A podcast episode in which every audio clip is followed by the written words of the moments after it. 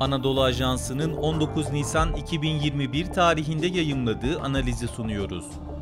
Libya'da yeni dönem, yeni stratejiler. Yazan Doçent Doktor Veysel Kurt. Seslendiren Sefa Şengül.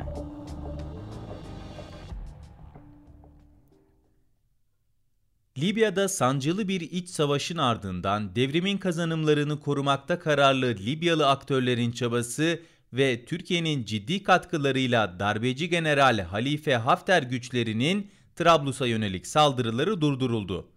Böylece Libya hükümetinin ülke içindeki etkinlik alanı genişlerken uluslararası platformda da eli güçlendi. Argümanları da Libya krizine müdahil aktörler tarafından daha fazla kabul görmeye başladı.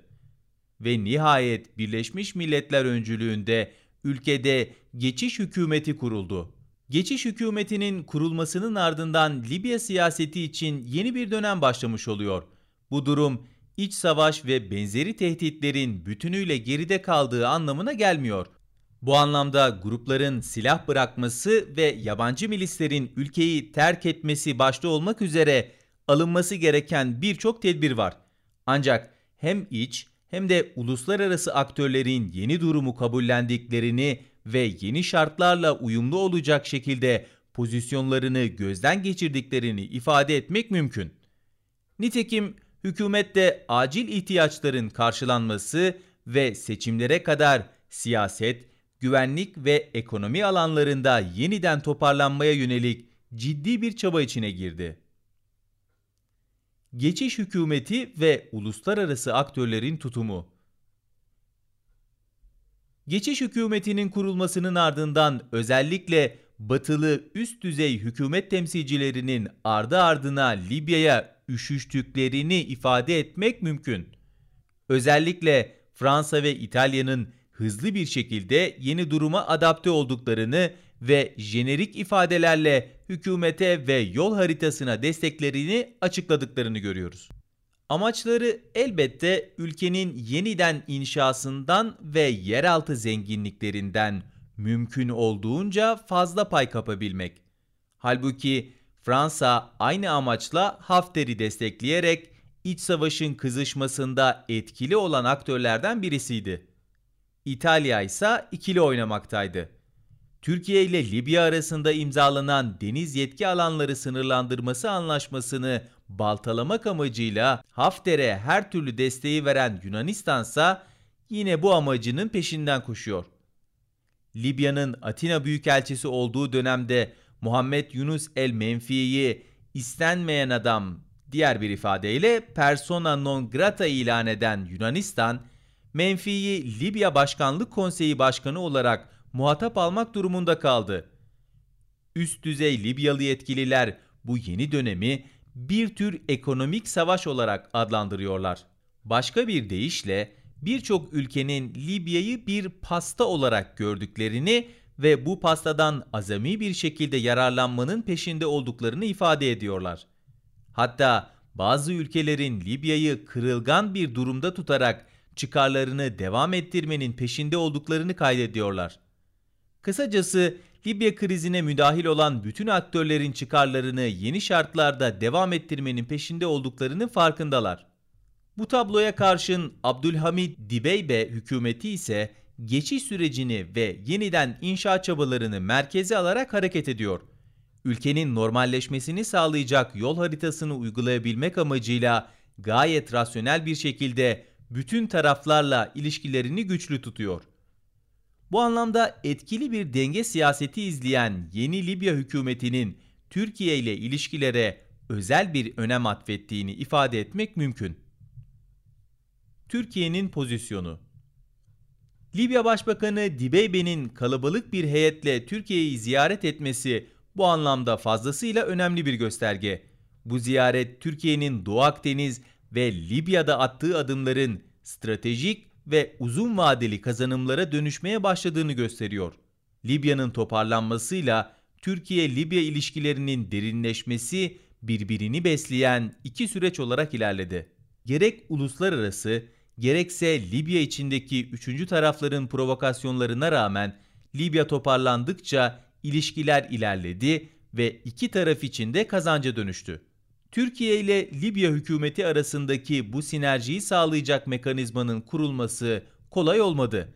Devam etmesi de hassasiyet gerektiriyor. Bu işbirliğinin her iki ülkenin yoğun baskı altında ve önemli tehditlerle yüz yüze olduğu bir dönemde kurulduğunu unutmayalım. Libya açısından tehdit, Hafter diktasının bütün ülkeye hakim olması ve ucu bucağı kestirilmeyecek yeni bir şiddet dalgasının yeniden başlamasıydı. Türkiye açısından en önemli tehdit ise Doğu Akdeniz'de kendisine karşı kurulan koalisyon tarafından kıskaca alınmasıydı. Türkiye ile Libya arasındaki işbirliği bu tehditlerin bertaraf edilmesi amacına yönelikti ve başarılı oldu. Benzer tehditlerin tekrar ortaya çıkabileceğinin farkında olan iki ülke ilişkilere özel bir önem atfediyor. Libya hükümeti Hafter tehdidinin bertaraf edilmesinde de geçici hükümetin kurulmasında da bundan sonra yol haritasının uygulanmasında da Türkiye'nin taşıdığı önemin farkında. Kısacası geçmişi hatırdan çıkarmazken geleceğe odaklanıyor. İç savaş döneminde hükümet ya da Hafter yanlısı bir tavır takınan ülkelerin stratejilerini ve Libya'daki ağırlıklarını tartarak ilerliyor. İster yakın geçmişte oynadığı role, ister ülkedeki ağırlığına ve gelecekteki olası rollerine bakalım, Türkiye'nin Libya hükümeti nezdinde ayrıcalıklı bir konumda yer aldığını ifade etmek mümkün. Libya Başbakanı'nın 4 yardımcısı, 9 bakan ve üst düzey güvenlik bürokratlarıyla Türkiye'ye çıkartma yaptığı ve benzerine rastlanmayan ziyaret de bu durumun en somut göstergesi. Bu ziyaretin zamanlaması ve icra ediliş şekli Türkiye-Libya ilişkilerinin bundan sonra hangi düzlemde yürütüleceğine işaret ediyor. Bu ziyaret sırasında ele alınan konular ve imzalanan 5 anlaşma da bu durumu teyit ediyor. Cumhurbaşkanı Recep Tayyip Erdoğan'ın Kasım 2019'da imzalanan deniz yetki alanlarının sınırlandırılması anlaşmasına atıfta bulunması ve Libya'nın egemenliğinin, toprak bütünlüğünün ve siyasi birliğinin korunması, Libya halkının refahı öncelikli hedefimizdir sözleri iki ülke ilişkilerinin geleceğine ve Türkiye'nin önümüzdeki dönemde oynayacağı role işaret ediyor. Stratejik bir alan olarak Güney bölgesi. Bu ilişki biçimi Libyalı yetkililerin beklentilerini de etkiliyor. Ülkenin altyapı, üst yapı, siyasi ve kurumsal inşasında Libyalı yetkililer kendilerini bekleyen zorlukların da Türkiye'nin yapabileceği katkılarında farkındalar. Bu anlamda bugüne kadar Trablus merkezli Batı bölgesinde etkin olan Türkiye'nin Güney bölgesinde de etkin olabilecek araçları devreye sokması gerekecektir. Libya'nın toplumsal ve siyasi bütünlüğü açısından bölgeler arasında her anlamda bir senkronizasyon gerekli. Her bölge Libya'nın bütünlüğü içinde değerlendirilmeli. Nitekim hükümet kurulurken bu duruma ciddi bir önem atfedilmişti benzer bir ehemmiyetin yeniden inşa sürecinde de gösterilmesi gerekiyor. Özellikle Güney bölgesi Afrika'ya açılan kapı olması dolayısıyla sahip olduğu stratejik önem bakımından yeni açılım bölgesi olarak değerlendirilebilir. Türkiye'nin bu bölgeye öncelikli olarak Türk İşbirliği ve Koordinasyon Ajansı Başkanlığı yani TİKA, Kızılay, Yurtdışı Türkler ve Akraba Topluluklar Başkanlığı gibi yumuşak güç araçlarıyla katkı yapması ve ekonomik kalkınma alanı olarak görmesi iyi bir başlangıç olacaktır.